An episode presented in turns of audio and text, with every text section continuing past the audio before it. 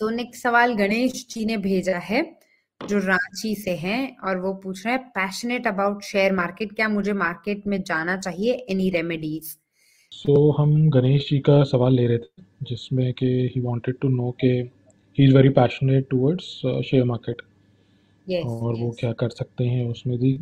देखिए of course share market से आप बेनिफिट uh, उठा सकते हैं और there is a good possibility कि आपको प्रॉफिट भी हो।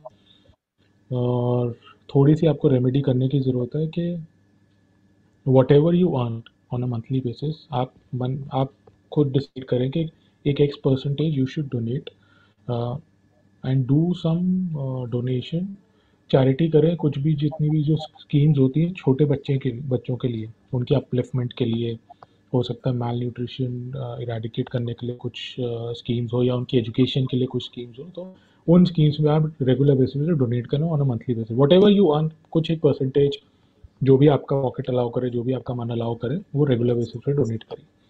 तो वो uh, वो क्या करेगा? आपको डेट uh, में जाने से अवॉइड करेगा.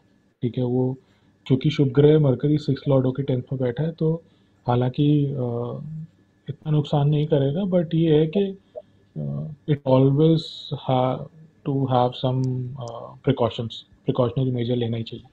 ठीक है, वो करिए और बाकी सैटन आपका अच्छा है।